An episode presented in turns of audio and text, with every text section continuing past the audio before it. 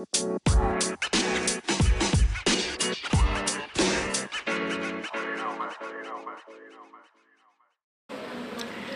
dua satu kembali di Gosans ngobrol santai cats. So today we get something new. Kalau kemarin tuh nggak ke Alfred, kalau today tuh dengan orang yang berbeda, orang yang sebenarnya supply itu duluan sebenarnya dari ke Alfred, tapi terrealisasinya tuh baru sekarang uh, dengan kakak Gaspar, aka hujan sore kan. Mr. Dinda. Oh, Mr. Dinda. Mr. Dinda. Jadi kalau kan ternyata kakak Gaspar nih, jadi kakak Gaspar nih seorang barista. Tapi kalau kita nggak di PUIG juga geosaintis. Berarti kakak geologis juga atau Enggak, saya kemis, kimiawan, kimiawan? kimiawan. So bukan hanya di IG kan Hmm. saya nulis saintis ya, Ah. saintis ya. Saya lebih nyaman kalau ya, kayak begini nih lebih senang disapa Mr. Dinda. Mr. Dinda, kenapa? Mr. Dinda itu uh, itu nama-nama udara saya karena dulu saat nyiar saya pakai nama udara Mr. Dinda itu hanya menyiratkan tentang kesetaraan gender ya Oh jadi kakak nih pendukung feminisme juga? ya feminis jadi maskulin feminim itu setara makanya ada coding master itu sebagai maskulin sedangkan Dinda itu feminin jadi itu kesetaraan gender saya mendukung kesetaraan gender Tapi kan feminim nih orang sering gunakan salah-salah gitu. Ah, kalau saya sih pikir itu saya tidak tidak menyalahkan orang ya, tapi saya pikir kita lebih bijak lah, lebih respect. Saya hanya poinnya bahwa kita harus lebih respect pada perempuan. Gitu aja. Wow, tapi pergerakan feminisme ini dari zaman-zaman kuliah berarti nih. Hmm, Kalau saya tidak tidak, saya hanya apa ya kasih kayak ah, apa kalau saya bilang alarm lah untuk diri untuk personal. Ah, bahwa kita harus respect terhadap siapa pun. Itu poinnya itu sih. Jadi saya tidak tidak. Hanya memang beberapa temen beberapa ini saya bersahabat dengan beberapa orang dengan orientasi yang berbeda saya pikir saya tetap respect pada mereka gitu. oh, jadi Mr. Dinda. Mr. Dinda itu hanya dasar ini. coding bahwa saya respect kepada siapa pun yang memilih hidup Berarti kakak lebih suka dipanggil Mr. Dinda Dinda. Mr. Dinda Sip, sip. Nah, kalau kita lihat kakak juga ternyata seorang dosen juga kan. Yups kebetulan ya kebetulan dosen juga Oh, tidak menyangka, maksudnya kakak juga muka awet Eh, muda gitu. siap Tapi Ya. kalau dosen kakak kimia juga. Ya, saya dosen di Teknik Lingkungan USTJ. Kebetulan saya mengampu mata kuliah kimia lingkungan, toksikologi lingkungan, sama laboratorium lingkungan. Berarti kakak nih kalau orang lingkungan kakak juga tahu gitu teknis di Ya, lapangan. paham, ya, paham. Karena saya punya lisensi AMDAL juga. Jadi seperti itu. Ada lisensi AMDAL A dari PSLH UGM sih dari Pusat Studi Lingkungan Hidup UGM. Ih, tapi berbicara tentang andal kan di Indonesia nih lagi tren masalah agraris, agraria, agraria. Betul betul betul. Apalagi Terbaru ya, Hmm, isu terbaru ya betul. isu terbaru. Kakak lihatnya bagaimana?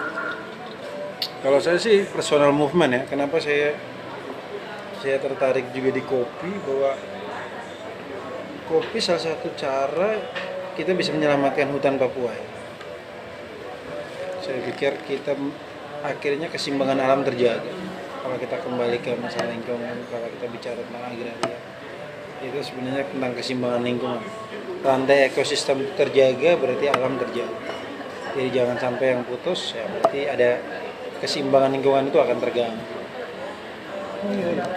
Karena banyak petani kopi Pasti. sering berurusan dengan itu.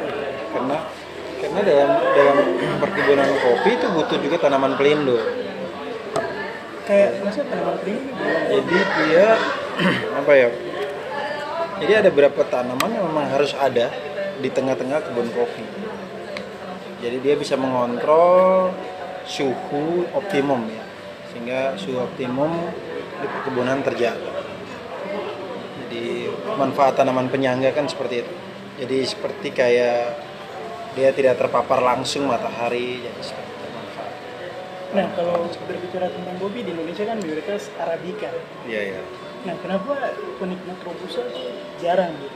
Atau rata-rata coffee shop lebih suka mix? Kalau Iya. kita bicara tentang kopi, kita bicara tentang sejarah lagi ya. Kita eh, sejarah ini jadi bahwa kopi ini tuh pertama kali masuk itu karena VOC ya. Hmm. VOC berbisnis kopi, diekspor ke Eropa karena Eropa memang tidak punya kopi. Jadi tumbuhlah perkebunan kopi. Kalau kita bicara juga tentang sejarah minum kopi ini, mungkin Sumatera ada kiblat yang paling bagus ya, karena mereka punya tradisi minum kopi yang sudah turun temurun. Dan di sana malah robusta salah satu kopi yang populer ya. Mereka biasanya kalau kita dengar kopi tiam. Kopi tiam itu justru pakai robusta dan kalau kopi tiam itu sebenarnya bahasa Cina Hokian ya. Bahasa Cina Hokian. Jadi bahwa itu punya tradisi. Robusta juga punya penikmatnya sendiri. Memang kalau dari segi harga itu Arabica lebih mahal dan pikir semua kopi punya penikmatnya masing-masing ya. Seperti itu kalau sepemahaman saya. Nah, kalau kiblat di Sumatera, apalagi kalau di Aceh kan dong kuat sekali tuh. Hmm, betul-betul sampai tradisi, khas juga. Nah, di Indonesia Timur nih, kopi kan baru tren, Hmm. baru-baru saya itu. Gimana kakak lihat gitu perkembangan kopi di khususnya Indonesia Timur. Kalau kita bergeser di Indonesia Timur, kita harus akui bahwa uh, Flores sudah semakin serius. Kalau kita bicara Flores sudah semakin serius uh, untuk tembus di pasar global. ya. Flores yang paling serius dan sekarang Papua sudah bergerak ke arah sana. Teman-teman yang apa, kalau saya bilang teman-teman prosesor, teman-teman petani juga sudah mulai serius untuk ke arah sana dan kita akan siap ke arah sana. Saya pikir Papua sudah mulai sangat serius dan caranya dan saya personal pun semakin aktif di kopi karena bahwa ini salah satu cara kita menyelamatkan hutan Papua. Saya pikir bagaimana kita menolak tambang dengan cara ini. Ini cara yang dengan cara kopi dan menurut saya itu yang paling paling realistis, movement paling real. Jadi kita tidak hanya sebatas cuap-cuap saja, tapi kita kasih hal real. Kita kasih feedback untuk masyarakat, untuk petani. Dengan banyaknya penikmat kopi, itu juga menyelamatkan lingkungan juga kan. pastinya. Kalau kebun kebun poh eh, kebun kopi tumbuh apa ya bisa tumbuh baik di pegunungan di saudara-saudara kita ya di pegunungan ya itu berarti otomatis kita juga dengan tegas menolak tambang sebenarnya. Itu cara real. Kalau orang tanya personal saya kalau saya menolak tambang dengan cara bahwa semakin banyak petani kita menanam kopi dan semakin banyak orang-orang kita minum kopi Papua itu cara terbaik kita menyelamatkan alam menyelamatkan hutan Papua. Itu tapi kopi di daerah pegunungan kan lagi up juga sekarang. Eh, Penikmat banyak, apalagi khususnya di Wamena ya kalau di pegunungan secara keseluruhan sudah perlahan lebih baik ya sudah perlahan lebih baik. Dan teman-teman saya pikir semuanya support ini teman-teman juga saling bersinergi semua kedai pun saling bersinergi untuk terus support kopi Papua dan rata-rata sekarang semua house blend dari teman-teman pada umumnya menggunakan kopi Papua dan saya pikir itu bentuk real untuk support Nah, berbicara tentang petani kopi Kak. Hmm. Kakak sudah kakak merasa bahwa banyak penikmat kopi atau kayak barista kayak kakak juga sendiri memperhatikan petani kopi gitu, maksudnya edukasi dong juga karena Sering. kalau sejauh ini ya saya belum belum sampai ke sana ya. Tuh saya- ada beberapa teman yang menjadi prosesor juga dan mendampingi petani dan saya pribadi appreciate untuk itu gitu. Dan apa ada beberapa petani muda yang luar biasa juga. Ada beberapa roster yang memang betul-betul intens juga di kebun. Itu saya appreciate sih. Kalau sejauh ini saya tetap beli kopi dari atas, beli green beans, jadi dengan harga yang menurut saya fair, bisa support petani di atas. Dan saya berharap bahwa eh, petani di atas ikut sejahtera juga. itu tapi berbicara tentang tadi kakak bilang roaster Hmm. kan kopi itu kan ada di bu apa skala tuh kan Hmm. apa black Black. terus light Oh itu level roasting ya, Oh. level roasting. itu sebenarnya kopi nikmatnya di level roastingnya Semuanya nikmat ya, tergantung. Karena saya memaknai itu rasa itu relatif. Rasa enak itu relatif. Semua orang punya rasa enaknya masing-masing. Ya jadi jadi memang kita tidak bisa. Jadi kalau level roasting itu tergantung kebutuhan. Tergantung kamu mau gunakan kopinya untuk apa. Misalnya untuk espresso base, untuk kopi susu, untuk jadi itu kembali, kembali ke kebutuhan.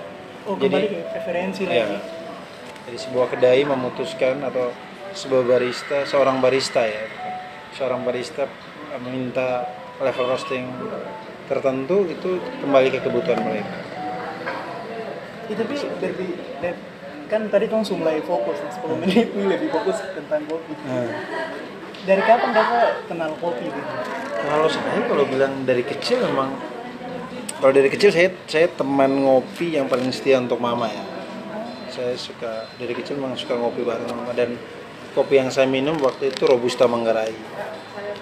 Jadi kami minum kalau di Flora saya minum itu sering itu robusta manggarai. dari kecil Dari kecil biasanya nemanin mama minum kopi robusta manggarai. Kalau saya di industri coffee shop misalnya, coffee shop tahun 2005 saya jadi waiters ya. Kalau teman-teman yang pernah di Jogja di kisaran tahun mungkin 2000 2005-an mungkin pernah dengar coffee shop namanya Momento. Momento itu di Jembatan Merah Gejayan di Jogja. Saya pernah kerja di sana. oh, jadi kakak Iya. start dari waiters Waiter, saya start dari waiter. tapi ada berarti ada ambisi juga macam kakak yang pegang alat barista. Ah, kalau bicara tentang impian, malah impian jadi apa business owner ya. Kalau impian saya harus punya kedai kopi. Kalau punya kedai kopi berarti kita harus tahu secara secara menyeluruh. Ya seperti bagaimana menjadi seorang waiter baik, bagaimana ngebar yang baik, bagaimana ngatur flow-nya, ngitung cost produksi, akhirnya margin keuntungannya seperti apa karena orientasinya kita sebagai business owner sebagai pemilik kedai berbeda dengan orientasi hanya sebatas sebagai barista jadi selain sebagai barista ya saya juga punya kedai ini jadi itu yang membuat pola pikir saya agak berbeda dari awal bekerja ya, karena itu saya saya sambil kuliah dan part time gitu jadi tahun itu memang orientasi saya di kedai sudah berbeda dari awal. Jadi saya bergabung di coffee shop tersebut, orientasi saya memang punya kedai. Jadi, Jadi, itu mempengaruhi mindset ya. kamu belajar ya Iya mau belajar. Belajar menyeluruh. Supaya tahu perspektif dari waiters gimana Karena harusnya kalau orang paham barista itu dalam bahasa Italia artinya pelayan bar. Iya ya, kalau bahasa Italia itu pelayan bar. Ya fungsinya pelayan yang melayani ya. Jadi sebenarnya peran seorang barista bahwa dia harus nge-serve terbaik. tapi saya punya apa kakak bicara tentang saya punya menurut saya saya punya banyak momen di mana ke coffee shop treatment tuh kayak saya rasa kayak apa ya, beda gitu. Depending or something gitu. Dari situ kayak ah, saya kalau ke shop saya selektif sekali gitu. Saya pikir semua coffee shop punya pendekatannya beda-beda ya. Mereka punya pendekatan berbeda. Dan kalau saya personal bahwa itu kembali ke pribadi masing-masing. Dan saya pribadi pun respect bahwa setiap orang berhak punya pendekatannya masing-masing. Jadi seperti itu. Karena saya konsepnya bahwa uh, kedai itu seperti rumah dan kedai itu seperti healing healing treatment jadi saya saya pikir orang datang bisa menjadi teman ngobrol jadi seperti itu iya sih memang ngobrol kalau di teman kopi memang paling pas gitu. Tapi berarti waktu kuliah zaman zaman kakak kerja skripsi tugas laporan segala macam kopi tetap? Ya? ya saya kalau di itu tetap ya tetap. Kalau ngopi pasti kalau ngopi pasti. Dan ada ada nilai plus ya. Dengan nilai plus kita kalau kerja di coffee shop itu kita ngopi gratis lah ya. Itu salah satu bonus ya. Itu, itu salah satu bonus kalau kerja di coffee shop minimal ngopinya gratis lah Oh, jadi kakak ini juga. ya? iya itu salah satu ini. Eh tapi kakak dari kecil rasa kopi Manggarai itu. Kalau kopi Ya. Manggarai pernah rasa? Dia rasa lebih ini sekali pahit begitu. kalau robusta sih lebih memang lebih bold gitu lebih bold lebih tebal itu itu robusta kalau arabica ya lebih lebih fruity lebih rasanya lebih kompleks. Lah Tapi kalau kakak sendiri lebih suka yang mana? Eh, sebenarnya kalau pribadi ya dua-duanya enak ya. Dua-duanya enak. Tidak tidak ada yang salah ya. Ini kalau untuk kebutuhan house blend itu kembali lagi ke kitanya. Kalau saya kebetulan pakai blend itu arabica dan robusta. Kalau kecenderungan secara personal ya mungkin kecen lebih lebih senang arabica ya lebih senang arabica Karena dia pu fruity kan. Iya, dia rasanya lebih lebih banyak, lebih kaya lah rasanya. Jadi seperti itu. Nah, kakak mau tanya, kemarin di Twitter ini kan lagi rame soal kualitas biji kopi Hmm. yang di coffee shop sama sasetan. Itu Hmm.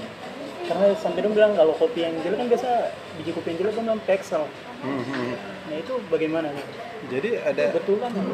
Ada istilah ada istilah menarik ya di kopi juga ada namanya Q breeder gitu. Mereka yang menentukan kualitas dari green beans. Gitu. Ada orang-orang yang jauh lebih kompeten ya dari saya pribadi. Tapi kalau kita bandingkan kopi kopi instan sama kopi coffee shop ya, dari harganya aja berbeda ya. Dari harganya berbeda. Jadi bahwa sama-sama menggunakan kopi hanya mungkin grade-nya lebih lebih di bawah kalau kopi instan karena biaya produksinya pasti lebih rendah jadi, itu Jadi- pasti ada sortir di awal Jadi menurut kakak pribadi lebih worth it kalau kau langsung ke coffee shop ya? kalau saya mungkin pas kalimat yang pas itu bahwa how to respect yourself ya kembali bagaimana kamu mau menghargai dirimu sendiri gitu kalau kamu bisa menghargai dirimu sendiri ya kamu ke coffee shop kalau kamu mau menghargai dirimu sendiri Dilematis ya kan? Nah, itu. Tapi perjalanan sampai bagaimana caranya kakak dari Jogja ke Papua? How? Maksudnya, there's a lot of people wanted going out from this island, but kakak pribadi ke sini. agak unik ya di Papua nih. Saya tahun 2000 sebenarnya tahun 2011 2011 itu ada tawaran ke Maroke. Tapi waktu itu sih saya tidak ambil karena saya pikir tidak ada keinginan untuk ke Papua gitu. Tapi seiring waktu saya tidak tahu juga ya eh, bahwa hidup punya misteri dan semesta punya caranya gitu. Makanya 2018 ya, 18 saya ke USTJ, saya ngajar di teknik lingkungan USTJ. Jadi begitu kisahnya. Dan saya buka kedai pada awal 2019. Eh, saya dengar dari kakak Herman, kakak start dari gerobak ya? Ya, Jam- saya saya start dari gerobak di kampus. Dan saya tuh percaya bahwa segala sesuatu yang kamu lakukan positif pasti berbuah manis. lah. Kalau energimu positif pasti manis saja asal. itu tapi saya maaf Hmm. bagaimana kakak sampai apa yang kakak terinspirasi dari siapa sampai nekat untuk bikin apa ya, start dari gerobak sampai sekarang sudah di sebesar ini. Ah, kalau dibilang besar juga tidak ya, masih merintis juga sekarang. Kalau saya bahwa konsep saya memang angkringan ya, saya tumbuh di angkringan sehingga saya percaya bahwa segala sesuatu yang berawal dari kesederhanaan pasti ada hasil. Dan saya dan saya yakin untuk itu. Dan menjadi tanggung jawab saya lebih bahwa saat saya memutuskan buka di kampus, saya punya dua kali tanggung jawab dua kali lebih besar karena eh, bagaimana saya memberikan pesan kepada mahasiswaku tentang menjadi seorang entrepreneur yang tangguh seperti apa. Makanya saya ada sampai saat ini. Itu sebenarnya. Saya punya tanggung jawab moral yang jauh lebih besar. Mungkin orang terlihat santai, orang mungkin melihat saya santai, padahal di alam bawah sadar saya punya tanggung jawab moral yang jauh lebih besar. Bahwa secara tidak langsung punya tanggung jawab besar kepada mahasiswa saya. Saya ingin memberikan pesan kepada mereka bahwa menjadi entrepreneur kita punya mental dua kali lebih kuat dari orang lain jadi seperti itu tapi mentalitas entrepreneur itu kan is not easy, maksudnya teruji Iya. dari waktu ke waktu gitu. Nah, pertama yang membedakan seorang entrepreneur sama pebisnis itu bahwa seorang pebisnis memulai usaha melihat momentum. Seorang entrepreneur memulai, mulai usaha eh, berdasarkan knowledge yang dia punya, berdasarkan passion yang dia punya. Oh jadi bisa dibilang coffee shop ini kakak punya passion. Passion di situ. Saya berani ngomong passion karena saya sudah punya saya sudah di titik ini gitu. Saya sudah melewati beberapa tahun. Makanya saya berani mengatakan passion. Kalau saya baru satu dua bulan, saya tidak berani ngomong ini passion saya. Karena saya sudah teruji oleh waktu. gitu. Karena banyak coffee shop sekarang buka lebih ikut tren gitu. Ah, saya tidak menyalahkan ya. Setiap Ah. orang punya pertimbangannya masing-masing. Saya tetap respect. Setelah siapa pun berhak buka coffee shop. Dan saya tidak pernah merasa itu menjadi kompetitor juga. Karena bahwa apa ya kopi itu unik sih. Kopi itu unik. Saya pikir semua orang pasti akan mencari cita rasanya masing-masing. Dan rezeki tidak pernah ketukar. Itu aja. Iya. Rezeki tidak pernah ketukar. iya Ih, tapi karena tipikal orang yang misalnya kayak hati-hati sekali dalam berbicara gitu. Itu apa kakak dari kecil bagaimana? Maksudnya Tidak. sampai kakak orangnya Uh, saya hanya untuk untuk konteks seperti ini bahwa uh, kita juga menjaga. Saya punya kembali ya, saya punya tanggung jawab lebih yang ada ya alam bawah sadar saya bahwa profesi dosen itu melekat dengan saya. Gitu. Bahwa saya juga tutur kata memang harus sedikit lebih lebih dijaga, jangan sampai bahwa ada yang merasa apa ya, tersaingi dengan keberadaan saya atau ada yang merasa tersinggung mungkin dengan kata-kata saya.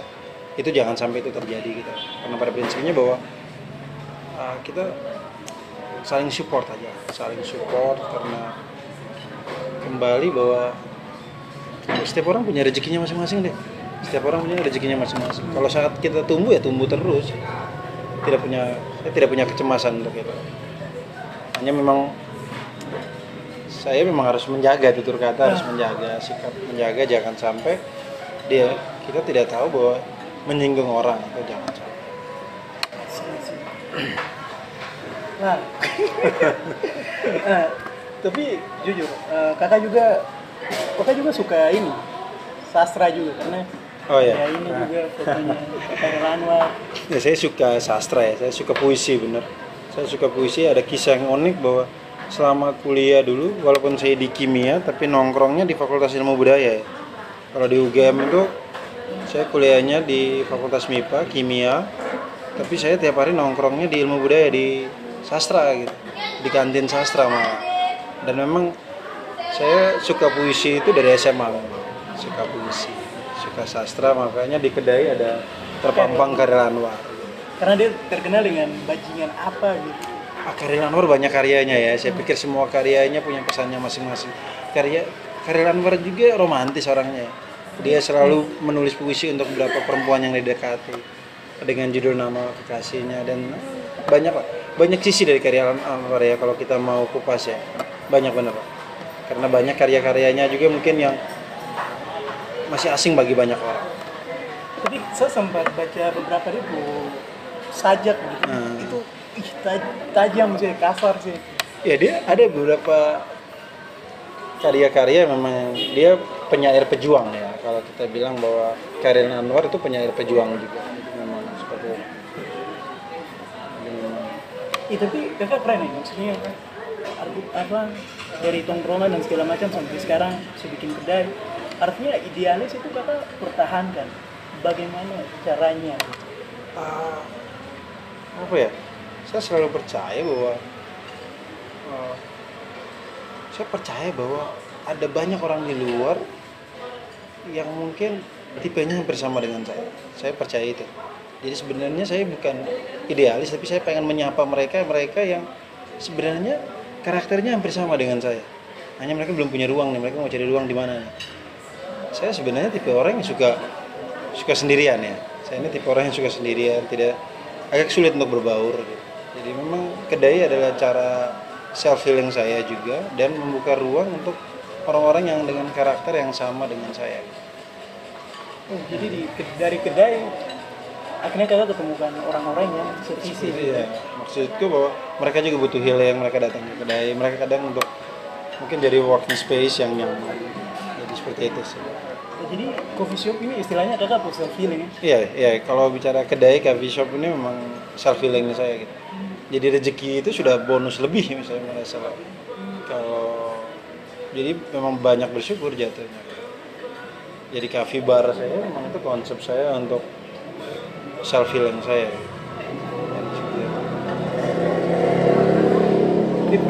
Ini juga lebih industrial ya Industrial. Sebenarnya juga karena low budget ya. Oh low budget. Low budget ya. dan nyatu karena barnya menyatu. Saya menyesuaikan konsep karena bar yang saya pilih harus disesuaikan sehingga nyatu sama barnya. Makanya. Makanya gitu. nah setiap kopi kan dia punya makna sendiri ya. Iya. apa dia bilang filosofinya tuh ada gitu. Ada. nah menurut kakak kopi yang kakak rasa dia filosofi deep dan ketika kakak minum tuh kayak Saya bicara tentang filosofi, jadi saya jadi ingat ini eh, apa ya, cerpen novel novel singkat lah dari karyanya di yang filosofi kopi. Itu saya baca tahun 2009 aku kalau tidak salah tahun 2000 berapa ya?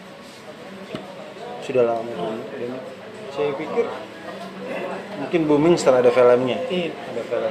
Walaupun filmnya pun menurut saya bahwa kurang bisa mewakili imajinasi saya setelah saat baca novel tersebut gitu. artinya kakak kecewa karena banyak Nah, tidak tidak kecewa dan itu lumrah aja, lumrah aja.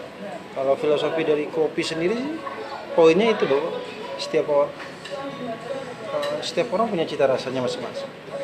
Jadi saat jadi saya pikir tidak ada semakin banyak kedai yang tidak jadi soal karena setiap pelanggan akan memilih kedai yang oh ini cocok sama cita rasanya mereka.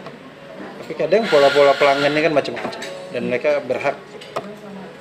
Jadi, Iya, tapi eh, di setiap kopi kan kalau kamu bilang jatuhnya setiap coffee shop tuh sama aja kita Hmm. rasa treatmentnya tuh yang kadang-kadang membedakan apa itu juga jadi apa buat pertimbangan pas bikin Kalau rasa sih beda ya pasti. Ah. Kalau saya percaya bahwa setiap coffee shop punya rasa yang berbeda karena house blendnya itu beda pasti semua coffee shop. Karena itu adalah signaturenya coffee shop itu di house blendnya. tuh ada House blendnya itu bahwa itu ko- uh, blending kopi yang dipilih untuk menjadi base espressonya. Jadi ya, jadi menurut saya bahwa setiap coffee shop punya signature espresso yang berbeda-beda. Itu yang menjadi sehingga minuman-minuman turunan espressonya mempunyai karakternya masing-masing. Sehingga saya bisa memastikan bahwa tiap coffee shop punya cita mereka menawarkan cita rasanya berbeda-beda dan kakak percaya? Dan itu jadi menarik ya. Itu jadi menarik sehingga pelanggan bisa bisa mungkin hari ini minum coffee shop A besok coffee shop B. Jadi dia mereka pun bisa menemukan healingnya mereka sendiri gitu. Dan saya jadi bukan tipikal orang yang memaksa harus pelanggan tuh setia di satu tempat saja atau? Ah, saya pikir itu juga sudah saya bukan saya coba coba menyesuaikan dengan diri saya gitu. Bahwa di kondisi seperti ini saya pribadi pun tidak mau juga seperti itu. Karena ada momen yang kita pengen suasana yang berbeda. Dan pelanggan punya kebebasan untuk itu. Hari ini mungkin dia minum di sini besok dia minum di tempat lain lusa baru kembali ya apa. Dan itu jadi menarik bahwa akhirnya rezeki itu berbagi semua coffee shop bisa tumbuh tumbuh berbarengan. Kakak nih keren. Bro. jujur Siap, siap, kakak- siap, siap. jujur kakak orang yang saya lihat setelah berbicara Nah, kakak tipikal orang yang kayak kakak tahu Pram tuh. Nah, yang di Indonesia dia bilang keadilan tuh harus sejak dari pikiran tuh harus adil.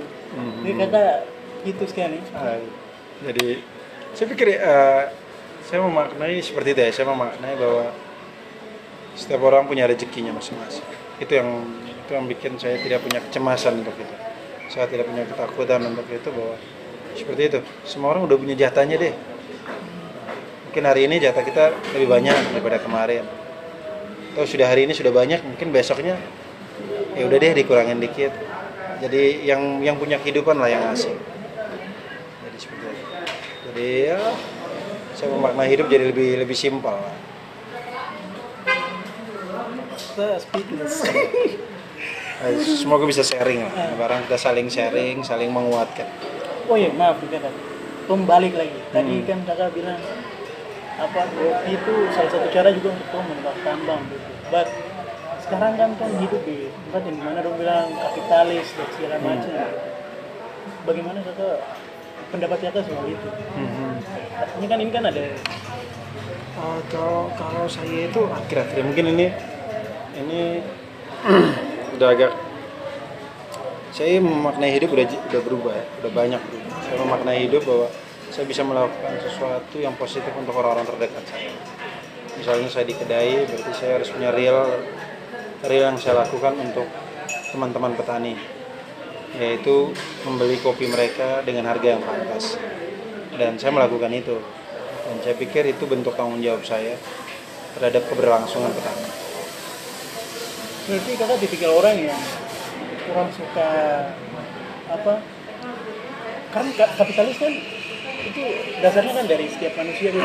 nah namanya manusia pasti ada keinginan lebih dan segala Kalau saya pikir gini, saya pikir saya eh, poinnya bahwa banyak orang sekarang bicaranya kegedean, tapi real actionnya tidak ada. Itu yang saya punya kekhawatiran. Kecemasan orang berteriak menentang kapitalis, tapi cuman talking aja, bahwa cuman ngomong doang, tapi dia nggak punya hal real untuk untuk action real yang dia menantang itu. Dia cuma hanya sekedar cuap. Jadi dia cuma bikin kalau sebenarnya cuma sebatas narasi aja dia bikin.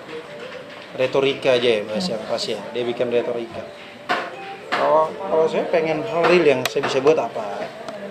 Yang saya bisa buat sekarang karena saya di industri ini dan saya mulai melihat secara luas bahwa cara kita menyelamatkan hutan yaitu dengan cara seperti ini. Saya menyelamatkan tolong. cara saya menyelamati hutan seperti itu. Akhirnya bahwa saat kita mendorong perkebunan kopi ini tumbuh dengan baik otomatis saudara-saudara kita di atas percaya bahwa oh, ternyata kita bisa hidup dari kopi. Bisa hidup jadi seperti itu. Karena orangnya spiritualis berarti nah, Ah, tidak juga tidak. Kalau saya pikir spirit saya hanya simpel aja. Hidup itu hidup itu tabur tua ya. Hmm. hidup itu sederhana aja menurut saya tabur tua. Ya kalau kau buat buruk kau pasti akan tuai buruk. Kalau kau buat baik kau akan tuai baik. Itu aja. Simpel aja hidup. Simpel aja hidup. Dan sekarang saya di kedai ya tanggung jawab saya apa beli green beans dengan harga yang pantas. Ya udah itu cara saya support support para petani realnya seperti itu oh iya, maaf ingat green beans itu kan biji kopi warna hijau Iya, jadi mereka habis panen, setelah proses pasca panen, nanti kita dapat green beans-nya. Jadi petani biasanya nanti dikumpulkan lewat lewat koperasi atau apa pun itu, nanti kami dapat Siap. Saya ke sebelah dulu. siap. Sorry sorry. Ini. ah gitu. jadi kayak gitu. Jadi kalau kita support petani seperti itu. Jadi mereka kalau itu biasanya sekarang ada koperasi juga yang ada di atas, ada saudara-saudara kita mungkin yang mengumpulkan kopi-kopi dari petani terus itu cara real yang kami bisa support. Dari kedai bahwa kedai saya juga masih terus bertumbuh. Sejauh ini mungkin yang kami bisa bantu seperti itu. Jadi, kami beli dengan harga yang pantas. Dan itulah yang real kami bisa buat. Oh, saya mau tanya lagi maaf ya. hmm. bagaimana kota lihat perkembangan apa lingkungan coffee shop di Jayapura nih? keren ya sekarang tuh saya pikir pertumbuhan coffee shop sangat cepat di Jayapura bagus sekali dan itu itu momentum pon ini juga mendorong orang untuk buka coffee shop saya pikir itu bagus saya pikir itu bagus dan saya berharap semuanya tumbuh kalau semuanya bisa tumbuh itu berarti ekonomi di Jayapura berarti baik kan jadi itu loh bisa saya berharap semuanya bisa tumbuh baik karena coffee shop pasti dia menyerap tenaga kerja ya. Berarti pasti ada beberapa orang tenaga-tenaga kerja muda barista-barista muda terserap lebih banyak. Dan itu akhirnya kita bisa berbagi rezeki. Saya berharap semuanya bisa tumbuh. Oh iya, kakak juga berarti kakak juga hobi membaca ya? Oh di- saya pikir literasi itu kekuatan ya. Ah, literasi itu wajib ditumbuhkan. Saya pikir pembangunan pertama yang harus dilakukan adalah literasi ya. Orang tidak bisa kekuatan utama itu tetap membaca ya. Seseorang bisa menulis baik, ya dia harus bisa membaca baik. Dan seorang bisa berbicara baik, terstruktur baik pemilihan kata yang tepat itu pun karena bonus dari dia membaca proses membaca Kakak tipikal orang yang suka baca fiksi atau non fiksi? As, a- saya makin ke sini ada berapa berapa fiksi yang saya suka saya saya penggemar Senogumi Raja Dharma itu saya fans berat lah. Fans berat Senogumi Raja Raja Dharma tapi saya juga suka bacaan-bacaan yang pikir kayak bisa menjadi kayak ya biografi lah ya. beberapa biografi autobiografi yang itu bisa memberikan energi positif. Sekarang memilih bacaan yang memang bacaan-bacaan positif akan memberikan kita ruang positif lebih besar. jadi Tapi kakak buku favorit apa? kalau buku favorit saya yang fiksi ya Wisanggeni Bisa Wisanggeni itu tulisannya Senogumi Raja Dharma Oh, kakak bilang tadi. Iya. Saya suka juga Mahabharata. Saya suka baca Mahabharata. Mungkin banyak orang yang tidak tahu Balarama itu siapa. Itu nama-nama yang jarang Iya. Iya. Strange. jarang-jarang jarang terdengar, tidak familiar. Saya suka banget. Itu salah satu apa ya? Itu menurut saya bacaan spiritual juga. Mahabharata itu bacaan spiritual juga. Jadi memang itu menarik. Itu yang kalau menurut saya bahwa bacaan-bacaan. Oh saya suka catatan pinggirnya Muhammad Gunawan. Kalau dulu saya suka baca Tempo, saya suka halaman belakangnya hanya cari tulisannya Muhammad Gunawan karena dia suka tulisan-tulisan kritis yang diselipi dengan sastra juga. Itu yang saya suka dari Muhammad Gunawan. Kalau di Tempo yang saya baru mulai baca Hmm. ini Tan Malaka. Wah, Nadilo. iya iya. Kalau itu nyataan Malaka juga pejuang. Ah. Tapi kalau seorang kalau penulis yang betul-betul itu salah satunya ya Muhammad Gunawan. Kalau dulu versi cetaknya Tempo tuh halaman terakhirnya ada catatan pinggir gitu. Catatan pinggirnya Muhammad Gunawan. Itu ditulis oleh Muhammad Gunawan. Berarti kakak dari dulu ikuti juga ya perkembangan sastra juga. Oh saya saya memang baca juga. Saya baca. Saya senang aja senang baca sih. Senang banget. Salah satunya W.S. Rendra. Jadi itu Itu ya. kalau semua tidak tahu Wes Rendro ya putar lagi. Nah, juga ya. Nah, kita juga memang. Saya pikir itu yang menarik. Nah, maaf ya, sekarang untuk pindah ke literasi. Tadi Hmm. bilang bahwa literasi itu penting dan segala macam.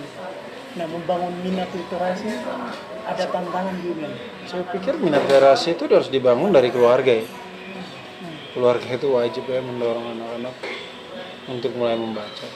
Saya pikir kalau membaca cara cara terbaik kita untuk menggali lebih dalam ilmu pengetahuan. Jadi itu dengan membaca. Jadi kalau minat minat baca kurang, ah itu alarm harusnya. Jadi harusnya tuh makanya tuh perpustakaan itu harus dibikin semenarik mungkin. Perpustakaan harus dibikin seperti gedung bioskop yang penuh orang untuk datang nonton. Nah itu, nah, itu tanggung jawab juga. Bagaimana kita meningkatkan minat baca ya banyak strategi. Jadi saya pernah di di zaman itu bahwa saat perpustakaan UGM itu dibikin seolah-olah kayak kayak home theater. Jadi kita udah kayak di rumah sendiri dengan sofa-sofa yang bagus. Jadi kita bisa nyaman, kita bisa membaca sambil tiduran gitu gitu. Jadi itu itu salah satu trik juga sebenarnya bagaimana memancing orang ke perpustakaan Nah, membaca. mem- ada banyak, saya yakin sih banyak anak muda sekarang tuh mut-mutan gitu. Hmm. Baca kalau ada mood segala macam. Mengatasi itu gimana? Saya pikir tidak ada. Ah, saya tidak menjudge ya. Saya tidak menjudge. Karena membaca juga pilihan ya. Pilihan. Kalau seperti yang real yang saya bisa buat bahwa saya beli buku beberapa buku saya beli di Gramet saya taruh ada yang pinjam banyak yang hilang tidak jadi soal karena memang saya sudah dari awal beli memotivasinya memang mengikhlaskan gitu mengikhlaskan mungkin ada yang akan bawa tidak jadi soal jadi seperti itu memang memang itu cara saya yang bisa saya buat cara kita tidak bisa mengubah dunia ya saya pikir mungkin hal kecil yang bisa saya buat ya saya buat saya seperti itu ya jadi Memang buku itu bisa dipinjam dibawa pulang. Jadi seperti itu. Terserah mereka mau balikan kapan. Aku sih bilangnya tiga hari, tapi nyatanya kadang hilang. Oh iya bener, saya kemarin sempat di Granit Hmm. ada lihat buku juga. Itu ada bilang bahwa seorang barista tuh harus berani mencoba hal yang baru gitu.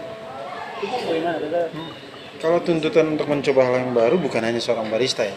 Semua orang di bidangnya masing-masing dituntut untuk terus belajar. Saya pikir itu bukan hanya di barista. ya. Jadi, kalau hal real yang barista, jadi caption itu untuk barista itu maksudnya bermakna bahwa ya, kita harus mengeksplor ya. Kita mengeksplor knowledge, bahwa kita mengeksplor menu-menu baru, jadi itu itu itu mungkin ya saya meni- saya memaknai caption itu ya. Jadi coach itu tuh bermakna bahwa coachnya itu bermakna bahwa ya harus lebih kreatif lah. Harus lebih bagaimana sih uh, membunuh apa ya kebosanan pelanggan itu dengan minuman-minuman baru otomatis kalau ingin menghadirkan menu baru dia harus upgrade skill jadi itu itu terus di buku itu juga ada lihat, maaf, saya lihat Nah. secuil soalnya. Ada barista bersama se- sebenarnya seorang barista disebut brewster apa? oh brewers Iya, brewer. Uh, brewers itu sebenarnya brewing ya dari artinya menyeduh ada penyeduh ada manual brew itu di, biasanya disebutkan kepada mereka yang pegiat manual brew ada beberapa manual brew yang populer mungkin salah satunya V60 itu biasanya mereka itu dinamai brewers. Ya. makanya ada ada juga lombanya brewers championship gitu. Jadi jadi itu ada home brewing ada orang mungkin hanya brewing untuk di rumah untuk dia minum sendiri. Tapi punya kemampuan yang mungkin melebihi berapa brewers yang ada di coffee shop gitu juga. Jadi macam-macam. Sebenarnya makanya seorang brewer seorang barista dituntut untuk terus ngulik ya. Terus upgrade knowledge-nya. Sehingga tidak ketinggalan. Seperti itu. Jadi kayak mengeksplor lagi apa kekurangan dan kelebihan kopi yang mereka miliki. Seperti itu. Oh, iya. karena ini, maaf, ini pertanyaan yang harus saya selalu membawa kepala. Kopi itu semua dinilai nikmat dari apanya? Ah, kalau kita bicara flavor, kita bicara rasa itu itu relatif. Makanya saya selalu bilang bahwa rasa enak itu setiap orang punya rasa enaknya masing-masing. Hanya mungkin saya bisa kasih gambaran bahwa rasa enak itu balance. Jadi semua rasa itu balance. Rasanya kompleks tapi balance. Tidak ada yang kayak paduan suara. Paham ya? paham, paham. paduan suara itu tidak bisa ada satu yang menonjol sendiri misalnya tenor tidak boleh nonjol sendiri atau uh, sopran nggak boleh nonjol sendiri itu bakal kalah paduan suaranya. Dia harus balance ya. Begitupun di kopi. Flavornya itu harus balance. Rasa itu harus balance. Tidak boleh ada yang dominan. dominan. Jadi dia itu filosofi balance. ya. kalau saya memaknai seperti itu. Jadi harus balance. Sehingga semua semua karakter rasanya itu keluar. Bisa dirasakan jadi semakin kompleks. Kompleks tapi balance ya. Seperti itu. Iya. Uh, tapi kakak mau penasaran. Hmm. Menjadi seorang barista tuh apa sih yang menantang? sih sebenarnya tantangan seorang barista tuh attitude ya. Kayak gimana? attitude itu secara umumnya itu bahwa barista itu bukan hanya di bar dia harus pastikan coffee shop harus bersih dia harus nyapu dia harus ngepel attitude-nya gitu dia harus pastikan gelas-gelas bersih dia harus tahu merawat alat mesinnya harus terawat. Dia harus tahu bagaimana cara merawat juga kopi bagaimana cara penyimpanan kopi. Dia harus bisa kalibrasi jadi memang tugasnya banyak barista. Barista itu bukan sekedar bar dia bagaimana tahu menghargai pelanggan komunikasi dengan pelanggan. Jawabnya Saya juga karena saya selalu melihat barista dari di itu saja. Saya tidak berpikir sampai karena itu barista tuh harus bisa pikul galon harus isi air harus cari es batu harus pikul es batu. Ya jadi kan tidak seperti itu orang melihat barista. Barista itu memang bagaimana perihnya barista kan tidak nampak ya. Nah, hanya dilihat tuh bahwa oh keren barista yang ngebar di cafe bar gitu. Buat kopi buat latte art brewers dan apa pun. Padahal job desk barista tuh berat bener ya. Dia harus datang lebih pagi pastikan coffee shop clean bersih. Tamu-tamu harus nyaman harus segera clean table gitu-gitu. Jadi memang apalagi di konsep yang ada beberapa kedai coffee shop yang barista tuh merangkap semua dia jadi waiters juga. Jadi tanggung jawabnya kan memang lebih berat.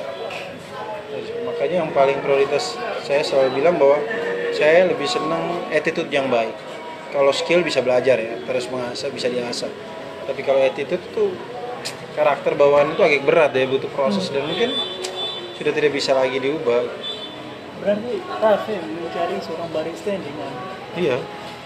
Barista ya memang harus profesional. Berarti kakak soal barista kakak selektif gitu. ah saya pikir dapatkan partner Ya, saya pikir partner tuh saya tidak mau yang pusing ya. Saya pikir dia akan datang dengan sendirinya. Kalau memang itu orang kayak jadi jodohnya coffee shop kita ya pasti akan datang. Saya yang lebih kayak let it flow lah. Oh, mengalir lebih, sih. lebih ngalir aja.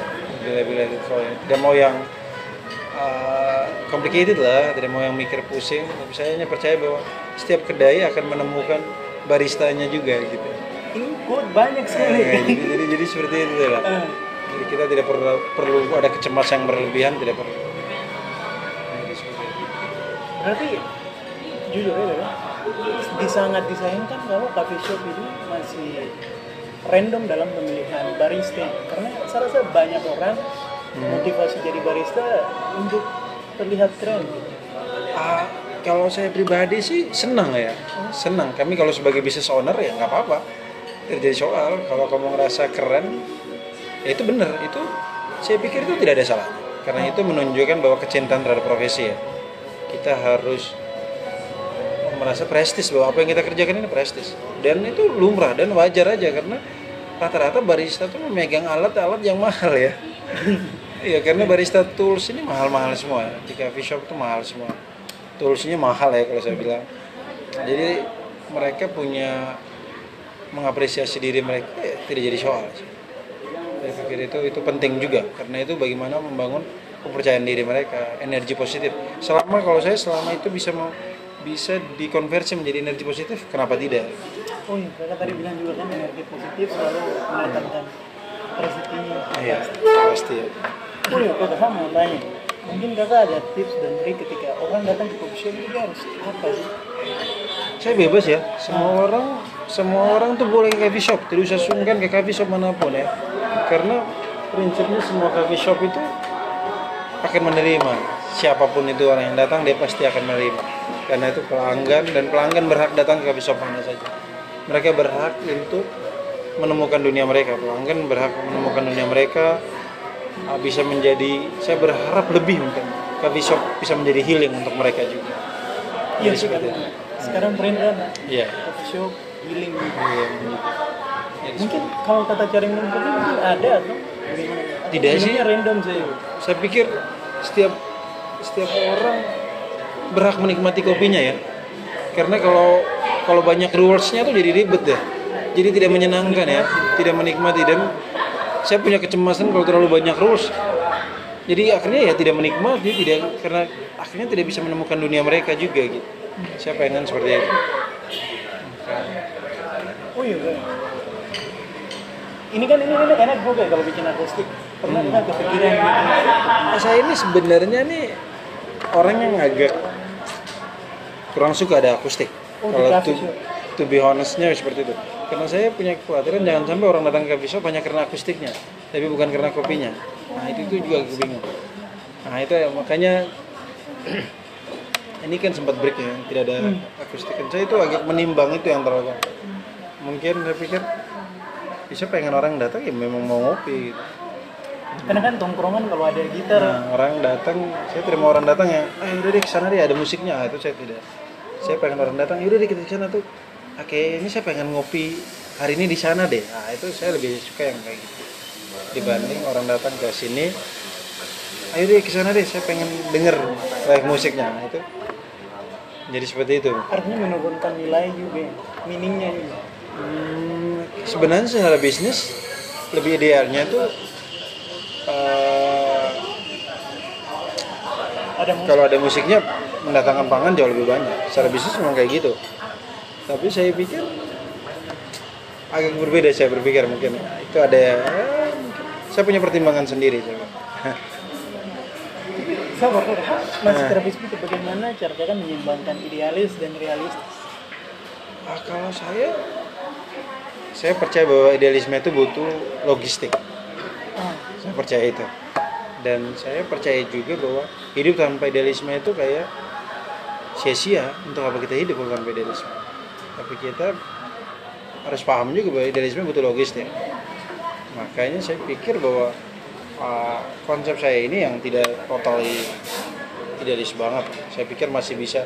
Akhirnya kami punya pelanggan reguler yang ngerasa bahwa oh dunia mereka bisa temukan di sini kok dan saya pikir bahwa dan ternyata bahwa konsep kita itu bisa diterima ternyata. Jadi seperti itu. Akhirnya orang yang datang pengen ngopi dengan suasana yang tenang bisa mereka temukan di sini. Jadi kayak gitu. Oh ya, kakak preferensi lebih suka kopi dari mana?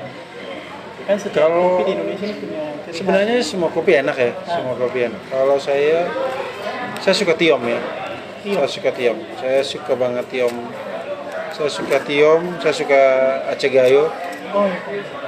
Jadi itu dua kopi yang menurut walaupun saya orang Flores, kami punya kopi juga yang terkenal Manggarai dan Bajawa. Tapi kalau disuruh memilih dua kopi itu ya, Aceh Gayo dan Tiong. Nah, rata-rata kakak tadi kan bilang tiom tuh kan? Itu yang Chinese itu, Maksudnya? kopi yang tiom itu. Oh Tiong bukan. Itu bu- itu kalau itu di kampung, kampung Tiong namanya di Lani Jaya. Oh, Kopi Tiong itu Lani Jaya. yang kemarin konflik. Kurang tahu ya di Lani Jaya tidak. Yang kemarin konflik mungkin di Pegunungan Bintang kalau. Oh iya. Jadi itu Kopi Tiom ada nama kampung. Kan Kabupaten Lani Jaya ibu kotanya Tiom ya kalau tidak Ah. salah. Itu jadi di sana. Ketahuan ya saya. Oh. Kalau tadi kan yang saya bilang itu ini apa? eh, kopi tiam, Oh iya. kopi tiam bukan kopi. Kopi tiam itu dari bahasa itu bahasa Cina, bahasa jadi seperti itu. Berbeda sama Tiong, Nah, Hokian ya dari orang-orang Hokian. Rata-rata kalau kita melihat kakak Bumeya juga saya bikin ingat dengan kopi yang di Jakarta juga kopi Joni. Oh iya kopinya. Itu tipikal Ya kopi kalau kalau meja ini mungkin pelan-pelan ya baru diganti juga pelan. tapi lebih nikmat itu sih kayaknya. Oh siap. Semoga nggak cocok aja. Iya, tapi kalau boleh tahu kakak mau signature di meja kopi apa? Flying to the moon? Kalau signature, saya pikir saat bicara signature, eh, semua bisa jadi signature ya karena menurutku bahwa kami punya house blend yang berbeda. Karakter kopi kita kami memang jelas berbeda juga. Jadi otomatis base espresso kami berbeda. Itu sih. Makanya kadang agak bingung juga kalau ditanya signature. Karena base espresso kami itu eh, kan kalau kita memaknai signature sendiri juga bahwa itu apa sih yang unik ya? Yang berbeda. Saya pikir kita minum cappuccino di sini dengan cappuccino di tempat lain pun berbeda. Otomatis itu sudah signature cappuccino ya, karena base espressonya berbeda. karena kan banyak kopi shop yang bertahan lama karena ada signature, ciri khas. Iya, itu wajib. Ah. Signaturenya itu ya dari base espressonya sebenarnya. Akhirnya coffee shop itu bisa Oh, bertahan. bukan dari Saya kalau kita ngomong aja lah ya, ada berapa coffee shop coffee shop tua yang hanya jual es kopi hitam, dia hidup sampai sekarang. Karena signature. signature bahwa kopinya itu yang unik. Ya, kan dia menggunakan kopi yang berbeda dengan teknik yang berbeda, yang khas menurut dia. Jadi bukan khas di kedainya. kayak hitam campur segala macam bukan. Tapi Ah, itu mungkin tambahan turunan ya, original tambahan, tambahan. Kalau ingredientnya. iya, kalau saya pikir karena menurutku ya, menurut saya pribadi ini mungkin jadi subjektif ya. Karena kita omong base espresso aja semua beda. Semua coffee shop beda. Iya sih. Karena house blendnya juga beda. Itu orang kamu minum americano di sini sama di tempat lain jelas beda. Iya. Itu udah bisa dinamakan signature nggak? ya signature lah ya Ah. signature americanonya beda semua karena base espressonya beda kita minum americano semua tempat berbeda nih pasti tidak ada yang sama dan itu semuanya enak menurut karena mereka menceritakan kisahnya masing-masing saya memaknai seperti itu Iya sih, ini ya, jujur kan, Americano dia kopi tidak terlalu nendang gitu, jadi Hmm. masuk enak. Ada coffee shop yang saya minum, Aha.